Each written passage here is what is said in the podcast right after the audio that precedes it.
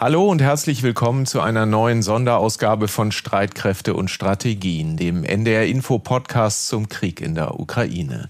Diesmal mit Kai Küstner aus dem AD Hauptstadtstudio in Berlin, also ausnahmsweise nicht mit Carsten Schmiester, der sich im wohlverdienten Urlaub befindet und für den ich heute einspringe, aber keine Sorge, wir werfen hier nicht personell alles über den Haufen aus Hamburg.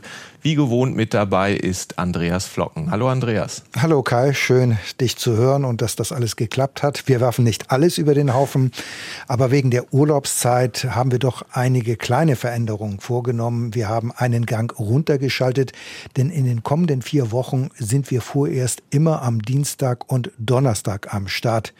Kai, das muss ich einfach nochmal loswerden. Ja, das ist ja auch wichtig. Uns beide, Andreas, hat eine Meldung aufhorchen lassen, dass Großbritannien in den kommenden Monaten bis zu 10.000 ukrainische Soldaten im Vereinigten Königreich ausbilden will. Da wird man nicht nur bei der Zahl ja hellhörig. Da schauen wir uns gleich etwas genauer an. Bei uns in Deutschland gibt es bislang keinerlei Pläne in der Größenordnung, obwohl die Ukrainer ja an den Waffen, die sie bekommen, also der Panzerhaubitze 2000 oder dem Gepard Flakpanzer ausgebildet werden und wo wir ohnehin das Thema Ausbildung vertiefen. Dazu passt eigentlich ganz gut, dass die Bundesverteidigungsministerin diesen Montag eine Art Sommerreise gestartet hat, bei der sie verschiedene Bundeswehrstandorte beehrt. Ich habe sie dabei begleitet, wie sie das Gefechtsübungszentrum des Heeres in Gardelegen in Sachsen-Anhalt besucht hat. Gigantisches Areal haben die da mitten in der Heidelandschaft zur Verfügung. Ich weiß nicht, Andreas, warst du eigentlich da auch mal? Ja, zwei oder dreimal ist ziemlich abgelegen. Mit der Bahn kommt man da praktisch nicht hin, nur mit dem Auto. Auto. Aber du bist vermutlich mit der Hauptstadtpresse eingeflogen worden, per Helikopter, ne? oder? Nee, nee, ich, die Ministerin ist eingeflogen worden. Aber die hatte, muss man fairerweise sagen, auch noch einen Termin in Munster davor. Also es gab schon vom Zeitplan her eigentlich keine andere Möglichkeit. Nein, ich bin aus der Hauptstadt nicht geflogen, sondern gefahren in dem Fall. Jedenfalls ist das dort so, dass gerade das nächste Kontingent für Mali fit gemacht werden soll, dort in der Letzlinger Heide, wo aber auch ja die Deutschen, die für die NATO-Präsenz Bands an der Ostflanke, also in Litauen, ausgebildet werden, äh, dort trainieren. Zwei völlig unterschiedliche Ansätze natürlich. Bei dem einen wird unter anderem trainiert, wie schütze ich mich zum Beispiel vor einem Selbstmordattentäter in einem Auto, der mit hoher Geschwindigkeit auf ein NATO-Fahrzeug zurast. Bei der NATO-Bündnisverteidigung geht es ja um ganz andere Sachen. Da geht es sehr viel stärker um Panzer, um Artillerie, aber auch um Häuserkampf. Die haben da wirklich in Sachsen-Anhalt, du hast das gesehen, Andreas, eine ganze Stadt in die Heidelandschaft gepflanzt mit Häusern, mit Brücken, mit U-Bahn-Schächten, mit unterirdischen Kanalisationswegen, alles zu Trainingszwecken. Und dann, das kannte ich auch nicht, ist aber auch schon zu Afghanistan-Zeiten dieses ähm, Areal für die Ausbildung genutzt worden. Es gibt dort eine Art Kommandozentrale, wo das sah fast so ein bisschen aus wie bei der NASA, nur nicht ganz so groß natürlich. Ausbilder mit Kopfhörern und Mikros ausgestattet an Monitoren sitzen, die eine Übung, die mehrere Kilometer entfernt stattfindet, live beobachten, dann auswerten und auch live eingreifen können. Das ist hier Hightech-Vorbereitung, das ist Vorbereitung auf den Ernstfall, ähm, auch unter Stressbedingungen. Und ähm, das bereitet natürlich vor auf etwas, was hoffentlich nie passiert, aber es gibt die Grundlage dafür, dann auch mit solchen Situationen zurechtzukommen und zu bestehen also Christine Lamprecht, die Verteidigungsministerin, einigermaßen beeindruckt. Nun gibt es bislang keinerlei Anzeichen, dass hier vor Ort auch ukrainische Soldaten ein Training durchlaufen könnten. Aber wir leben in einem Prozess, hat die Ministerin auf Nachfrage darauf geantwortet. Wir leben in der Lage, hätte sie auch in schönem Bundeswehrdeutsch sagen können. Aber Andreas, die Ministerin, gerät von anderer Seite mal wieder unter Druck. Finanzminister Christian Lindner hat eine Art Brandbrief an Sie und den Bundeskanzler geschickt, in dem er schnelle Reformen bei der Beschaffung von Rüstungsgütern anmahnt. Wir lesen ein bisschen zwischen den Zeilen in diesem Podcast und hören auch Lambrechts Antwort. Aber wie immer der Blick auf die aktuelle Lage in der Ukraine. Der kommt als erstes. Äh, wir zeichnen diesen Podcast auf am Dienstag, den 12. Juli um 16 Uhr. Und Andreas, wir schauen natürlich, wenn wir über die aktuelle Lage reden, wie schon seit Wochen eigentlich vor allem auf den Osten und den Süden des Landes. Ja, und wir können ruhig mal mit dem Süden anfangen. Nach Angaben der ukrainischen Streitkräfte haben in der Region Cherson die eigenen Truppen mit Gegenangriffen begonnen. Es sind auch zahlreiche Explosionen in diesem Zusammenhang gemeldet worden. Die Stadt Cherson und auch der Oblast ist ja eigentlich schon gleich zu Beginn des Krieges von russischen Verbänden eingenommen worden. In den vergangenen Wochen hat es immer wieder Vorstöße und offensive Operationen der ukrainischen Truppen in Cherson gegeben. Dabei wurden auch kleinere Ortschaften zurückgewonnen. Also insofern finde ich die jetzige Ankündigung nicht so ganz überraschend.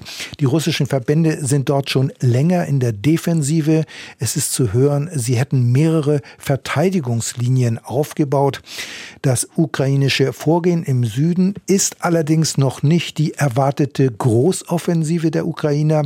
Am Wochenende hatte der ukrainische Verteidigungsminister Resnikow in einem Interview mitgeteilt, Präsident Zelensky habe angeordnet, den Süden zurückzuerobern, weil er für die Ukraine wirtschaftlich von zentraler Bedeutung sei und daran werde im Generalstab gearbeitet. Und in diesem Zusammenhang war dann die Rede von 700.000 Soldaten sowie 300.000 Nationalgardisten sowie Polizei und anderen Einheiten, die man aufbieten könne. Allerdings müssten diese Truppen noch entsprechend ausgerüstet werden.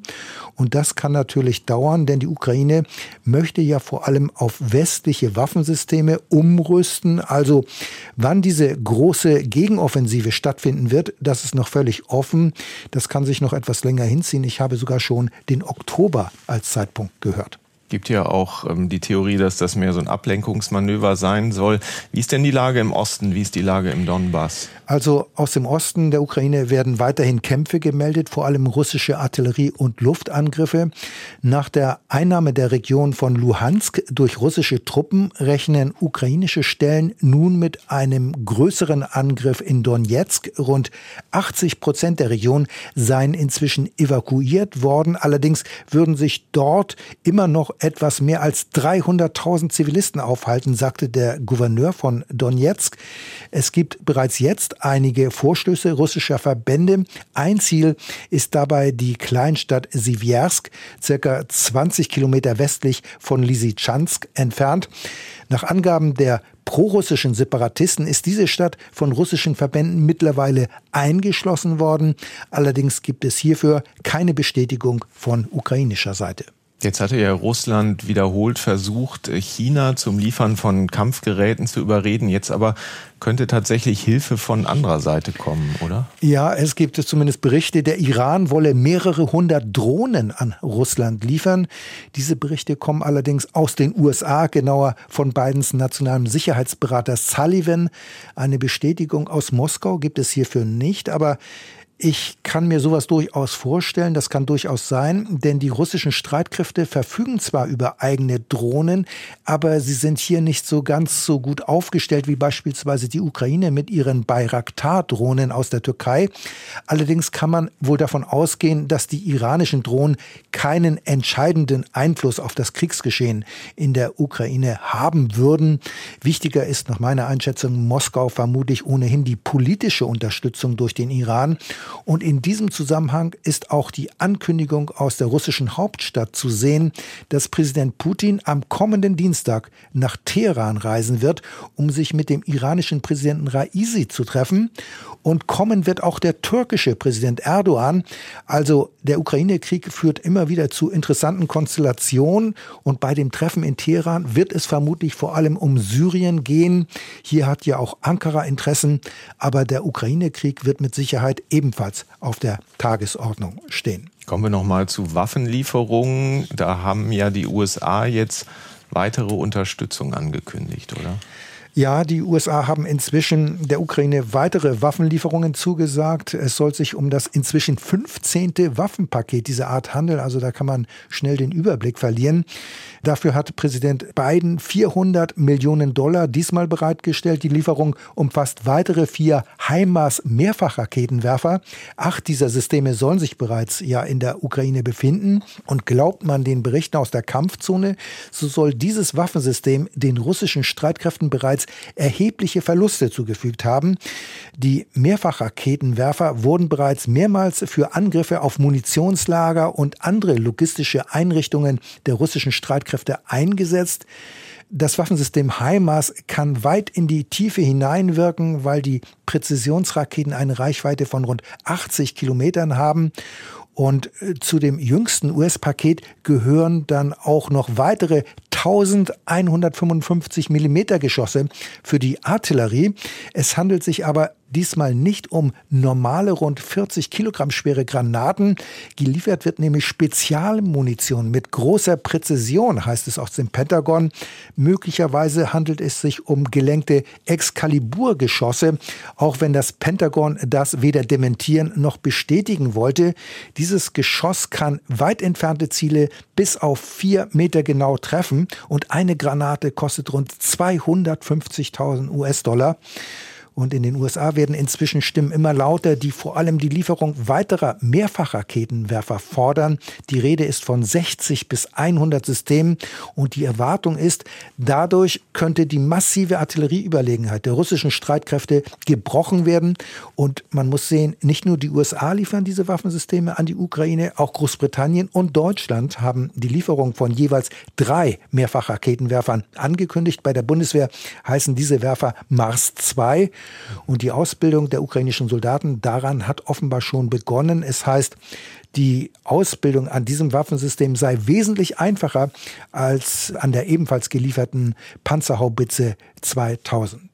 Kai, Stichwort Ausbildung. In Großbritannien ist nun ein Trainingsprogramm angelaufen, das in den kommenden Monaten 10.000 Ukrainer auf den Kampf in ihrem Land vorbereiten soll. Was genau passiert da?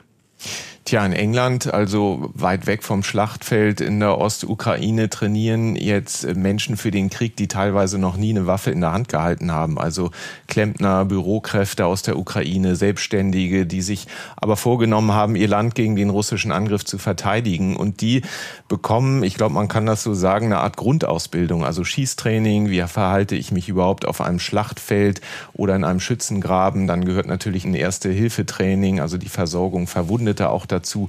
Das alles passiert auch deshalb weit weg von der Ukraine, weil es Russland durchaus mal gelungen ist, mit Artilleriebeschuss Ausbildungszentren mit Rekruten im Land selbst, also in der Ukraine, zu treffen. Und dieses Training findet offenbar an vier verschiedenen Orten in England statt, die geheim gehalten werden aus naheliegenden Gründen, aber mehr als 1000 britische Soldaten sind daran beteiligt und für Großbritannien ist das natürlich auch die Möglichkeit, nochmal der Welt zu zeigen, wir liefern nicht nur Waffen in die Ukraine, wir bilden auch Infanteristen aus und die Zahl von 10.000, die da in den kommenden Wochen geschult werden sollen, das ist natürlich durchaus keine geringe, kann man sagen. Nee, das ist nicht gering. Aber warum ist das aus britischer Sicht notwendig? Ja, ein ukrainischer Offizieller hat ja unlängst selber die Zahl von 200 Soldaten genannt, die sein Land täglich bei Gefechten verlieren würde. Und Militärexperten sprechen ja auch immer wieder von der russischen Walze, die da zwar langsam, aber zuletzt auch beständig vorrückt in der Ostukraine. Es gibt dieses, wie ich finde, ja einigermaßen fürchterlich klingende Wort vom Abnutzungskrieg, der da geführt wird, bei dem beide Seiten täglich Verluste hinzunehmen haben und in dieser Phase scheinen wir uns jetzt zu befinden. Und das bedeutet, die Ukraine braucht nicht nur Waffen, schwere Waffen, Artillerie, sondern auch Soldaten, wenn sie sich gegen Russland zur Wehr setzen will. Und dabei versucht Großbritannien mit diesem groß angelegten Ausbildungsprogramm zu helfen. Auch Russland verliert täglich Soldaten. Nun gibt es sogar eine Meldung, dass Russland in Gefängnissen Kämpfer für ihre Söldnertruppe Wagner anheure. Was ist dran? Ja, das ist eine Meldung, die ebenfalls aus Großbritannien stammt und auf äh, britische Geheimdienstexperten zurückgeht.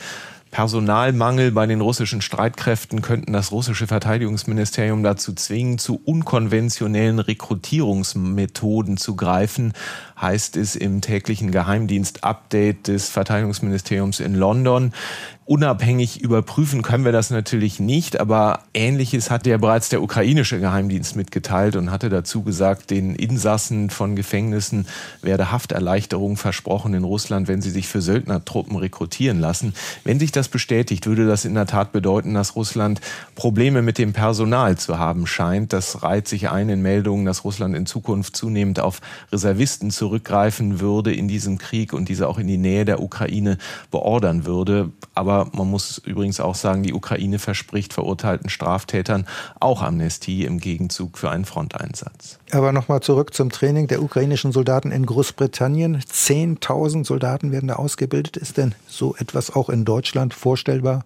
Also in dem großen Stil derzeit nicht, muss man ehrlicherweise sagen. Was bislang ja in Deutschland passiert ist, dass ukrainische Soldaten an den Waffensystemen geschult werden, die dann auch geliefert werden. Also zum Beispiel hat in Ida Oberstein ja die Schulung an der Panzerhaubitze 2000 stattgefunden. Als nächstes sollen die Geparden, die Flugabwehrpanzer beziehungsweise die ersten 30 von ihnen geliefert werden. Auch daran musste und muss ausgebildet werden. Und jenseits dessen ist nicht bekannt, dass hier ein Infanteristentraining wie in Großbritannien geplant wäre. Verteidigungsministerin Lamprecht hat dazu auf Nachfrage diese Woche gesagt, sie sei ständig im Gespräch mit ihrem ukrainischen Amtskollegen, was man noch mehr tun könne für die die Ukraine, auch was zusätzliche Waffen angeht. Auch da geht es ja vielen in der Opposition, aber auch in der Ampelkoalition, muss man sagen, viel zu langsam voran. Die Vorsitzende des Verteidigungsausschusses, Strack Zimmermann, würde den Kanzler gerne etwas stärker in die Pflicht nehmen, wie sie diese Woche wieder klargestellt hat. Also wenig Konkretes über die Ausbildung an Waffensystemen hinaus bislang. Ja, die Vorsitzende des Verteidigungsausschusses ist unzufrieden über die deutschen Waffenlieferungen. Unzufrieden ist offenbar auch ihr Parteikollege, der FDP-Vorsitzende und Finanzminister Christian Lindner. Es geht um das 100 Milliarden Euro Paket für die Bundeswehr. Jetzt soll es mit der Beschaffung losgehen. Und genau in dieser Sache hat Finanzminister Christian Lindner nun eine Art Brandbrief an den Kanzler und die Verteidigungsministerin geschrieben. Über den hatte zuerst der Spiegel berichtet, aber auch euch im ARD Hauptstadtstudio liegt der Brief vor. Kai, erklär uns mal, was steht denn da drin?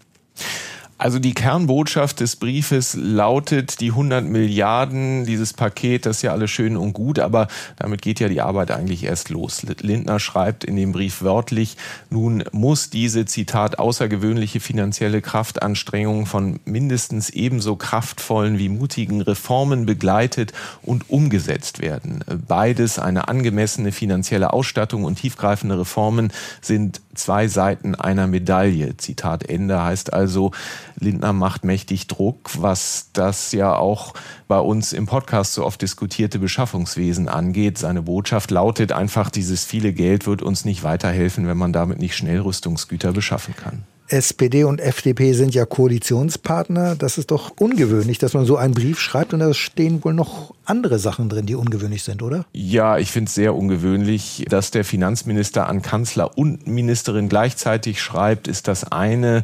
Die unterschwellige Botschaft lautet hier, die Ministerin allein äh, kriegt das nicht hin. Ich lese hier zwischen den Zeilen, also steht da natürlich in diesem Brief nicht so drin, äh, der zwei Seiten umfasst. Da ist dann ähm, wohl aus Lindners Sicht auch der Kanzler als Korrektiv vonnöten. Dann ist der Zeitpunkt, finde ich, interessant, wo die Ministerin ja gerade versucht hat, den Eindruck zu erwecken, sie tue eine Menge bei Reformen, aber offenbar nicht genug aus Sicht Lindners. Und dann ist natürlich eine weitere unterschwellige Botschaft aus meiner Sicht. Ich als Finanzminister bin der Herr über die Gelder, also wirst du, Verteidigungsministerin Lamprecht, an mir nicht vorbeikommen, wenn es um die Beschaffung von Rüstungsgütern geht. Aber wie reagiert denn die Verteidigungsministerin auf diesen Brief? Sie ist ja die Ressortverantwortliche, wenn es um die Beschaffung geht. Ja, ich habe Christine Lamprecht nach genau diesem Brandbrief gefragt bei ihrem Besuch in Sachsen-Anhalt. Ihre Antwort bestand mehr oder weniger aus einer Aufzählung dessen, was sie bereits alles erreicht hat bei der Reform des Beschaffungswesens. Also sie hat darauf verwiesen, sie habe dafür gesorgt, dass 20 Prozent aller Aufträge der Bundeswehr demnächst freihändig vergeben werden könnten, also ohne mühsame Ausschreibung von Aufträgen. Und gerade letzten Donnerstag hat der Deutsche Bundestag ein Gesetz beschlossen, äh, das ich vorgelegt habe und innerhalb von zwei Wochen von Beratung bis zur Beschlussfassung jetzt auch durch den Bundestag gegangen ist. Das Bundeswehrbeschaffungsbeschleunigungsgesetz. Äh, mir ist es wichtig, dass klar wird, hier werden wir ganz deutlich aufzeigen, das Geld ist wichtig, aber die Strukturen sind genauso wichtig und deswegen war es notwendig, dass jetzt endlich diese Beschleunigungen auch beschlossen wurden. Das hätte man auch schon viel früher machen können und es hätte keinen Cent gekostet. Also hier der Verweis auf das Bundeswehr-Beschaffungs-Beschleunigungsgesetz, wobei Lamprecht wohl weniger auf das Wort Monstrum als auf den Inhalt stolz zu sein scheint. Nun hat die SPD-Politikerin allerdings keinen Hinweis darauf geliefert, dass sie noch mehr im Köcher hat, dass weitere tiefschürfende Reformen folgen werden.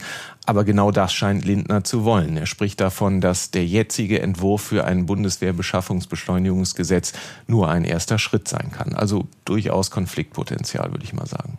Kai, man muss vielleicht auch immer wieder darauf hinweisen, dass von den 100 Milliarden Euro jetzt sofort gar nicht so viel ausgegeben werden kann.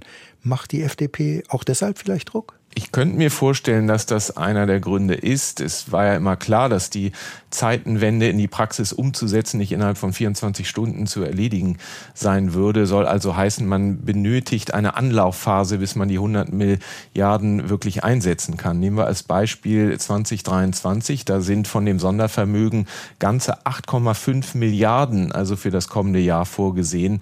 Da sind laut Wirtschaftsplan Ausgaben für Führungsfähigkeit, Digitalisierung, dann äh, die Korvette Klasse 130, die Fregatte 126 und dieses ähm, FCAS-System, also den deutsch-französischen Kampfjet vorgesehen. Also ein bisschen Geduld muss man schon mitbringen, bis die Zeitenwende sich tatsächlich in der Ausstattung der Streitkräfte niederschlägt. Aber die Geduld hat vielleicht nicht jeder, denn der Modernisierungsbedarf bei der Bundeswehr ist ja auch riesengroß. Kai, und jetzt zu den Mails. Ja, uns hat geschrieben Jörn Hayek aus Aarhus in Dänemark. Das hätte der Kollege Schmiester viel besser aussprechen können. Er hat uns geschrieben und äh, wo wir ja eben beim Thema Rüstung und Waffen waren, fragt er mit Blick auf Waffenlieferungen für die Ukraine, könnte es sein, schreibt Herr Hayek, dass die Zurückhaltung auch daran liegt, dass einige dieser Waffen zwangsläufig früher oder später inklusive heimlicher Technologien in russische Hände fallen würden, Andreas? Also bei den Streitkräften spielt die Geheimhaltung natürlich durchaus eine Rolle. Aber im Fall der Waffenlieferungen ist das in meinen Augen ein eher untergeordneter Aspekt. Äh, bei den Waffen, über die diskutiert wird, ist das kein zentraler Einwand. Also ich denke, da jetzt an die Zurückhaltung bei der Lieferung westlicher Kampf- und Schützenpanzer, die ähm, werden ja im Augenblick nicht geliefert. Natürlich ist der Leopard 2 durchaus eine Hightech-Waffe mit viel Elektronik, aber auch hier müsste man zwischen den Versionen dann unterscheiden. Der Leopard 1, den die Ukraine ja gerne haben möchte, der enthält allerdings keine Technologien, die für Russland von großem Interesse sind. Da ist man mit dem eigenen neuen Kampfpanzer Armata schon viel weiter und Deutschland hat mit der Panzer Panzerhaubitze 2000 durchaus eine Hightech-Waffe geliefert. Dieses System hat durch seine moderne Elektronik und seine zahlreichen Computer zahlreiche militärische Möglichkeiten. Also an diesem Waffensystem hätte die russische Rüstungsindustrie mit Sicherheit Interesse, um mehr über die Technologie in Erfahrung zu bringen. Aber das hat die Bundesregierung nicht davon abgehalten, sieben dieser Panzerhaubitzen an die Ukraine zu liefern und demnächst sollen ja noch drei weitere folgen. Und ähnliches gilt auch für den Mehrfachraketenwerfer Mars. Die USA haben mehrere HIMARS-Raketenwerfer geliefert. Großbritannien wird das Gleiche tun und Deutschland wird der Ukraine ja ebenfalls diese Mehrfachraketenwerfer Mars der Ukraine überlassen, drei zumindest. Also die Befürchtung, diese modernen Waffensysteme könnten in russische Hände fallen, spielen bei der Lieferung praktisch keine große Rolle oder keine entscheidende. Im Übrigen gibt es durchaus technische Möglichkeiten, Dritten den Einblick in die Technologien moderner Waffensysteme zu verwehren. So sind bei bestimmten Hightech-Waffen aus den USA selbst für Bündnispartner Teile quasi als Black Box verbaut. Also da kann man nicht reingucken. Und ich erinnere da an die Diskussion damals in Deutschland über die Drohne Eurohawk. Damals wollten die USA auch keinen Einblick in technische Details zulassen. Und uns schreibt aus der Schweiz Roland Ehrbar, wir sind sehr international heute, er fragt, Russland bezieht bekanntlich einen beachtlichen Teil seines Staatshaushaltes aus dem Verkauf von Ressourcen und Energieträgern, vorrangig Öl und Gas. Diese werden ja auf Schienen oder mittels Pipelines zu den Verbrauchern respektive in die russischen Häfen befördert. Jetzt kommt die Frage, warum wird diese kritische Infrastruktur scheinbar nicht angegriffen? Bei deren Anzahl und Länge können diese wahrscheinlich nur schlecht bewacht werden. Das ist Teil eins der Frage.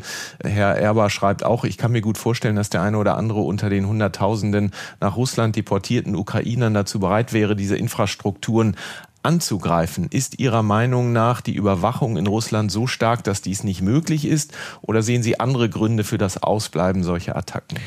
Also man muss erst mal sagen, Ukraine, die Ukraine und Russland befinden sich im Krieg. Sie sind daher Kriegsparteien und vor diesem Hintergrund ist es rechtlich gesehen zulässig, wenn ukrainische Streitkräfte auch militärische Ziele in Russland selbst angreifen. Die zivile Infrastruktur ist allerdings kein militärisches Ziel. Diese zu attackieren wäre daher rechtswidrig und nicht zulässig. Und man muss sagen, es gibt durchaus Hinweise, dass die Ukraine Ziele in Russland attackiert hat. Offenbar auch in Belgorod, nahe der ukrainischen Grenze. Darüber haben wir ja in diesem Podcast schon mehrmals gesprochen. Aber auch darüber, dass es ganz offensichtlich die Politik der Ukraine ist, sich zu solchen Angriffen nicht zu bekennen. Der Hintergrund ist, dass die Ukraine anscheinend ganz bewusst die russische Regierung darüber im Unklaren lassen will. Aber diese Attacken im russischen Hinterland spielen nach meinem Eindruck militärisch keine große Rolle und das möglicherweise aus mehreren Gründen. Ich denke, Kiew ähm, ist sich dabei auch durchaus bewusst, dass diese Angriffe in Russland selbst von Moskau als weitere Eskalation wahrgenommen werden könnten und daran hat Kiew kein großes Interesse. Außerdem erfordern solche Attacken in Russland militärische Fähigkeiten, die vermutlich in der Ukraine selbst viel wichtiger sind und auch dort gebraucht werden, vor allem dort gebraucht werden. Und es ist zudem unklar, ob die Ukraine wirklich die Fähigkeiten hat, Angriffe auch tief im russischen Hinterland durchzuführen. Und die Vorstellung, mal schnell ukrainische Spezialkräfte in Russland einsickern zu lassen oder einschleusen zu lassen, das ist in meinen Augen vollkommen unrealistisch. Denn solche Kommandoaktionen müssen von langer Hand geplant und organisiert werden. Und das ist alles sehr aufwendig. Und Nutzen und Aufwand stehen vermutlich in keinem Verhältnis. Ich glaube, das sind die vorherrschenden Gründe, warum militärische Einrichtungen in Russland gar nicht oder sehr selten von der Ukraine direkt attackiert werden. Danke, Andreas. Und das war auch schon unser Streitkräfte und Strategien extra Podcast vom 12. Juli 2022. Wir beide, Andreas und ich, begleiten euch und Sie auch wieder am Donnerstag, den 14. Juli mit der nächsten Ausgabe. Und wir freuen uns natürlich auch weiter über Mails unter streitkräfte.ndr.de. Bis dahin verabschieden sich Andreas Flocken und Kai Küstner.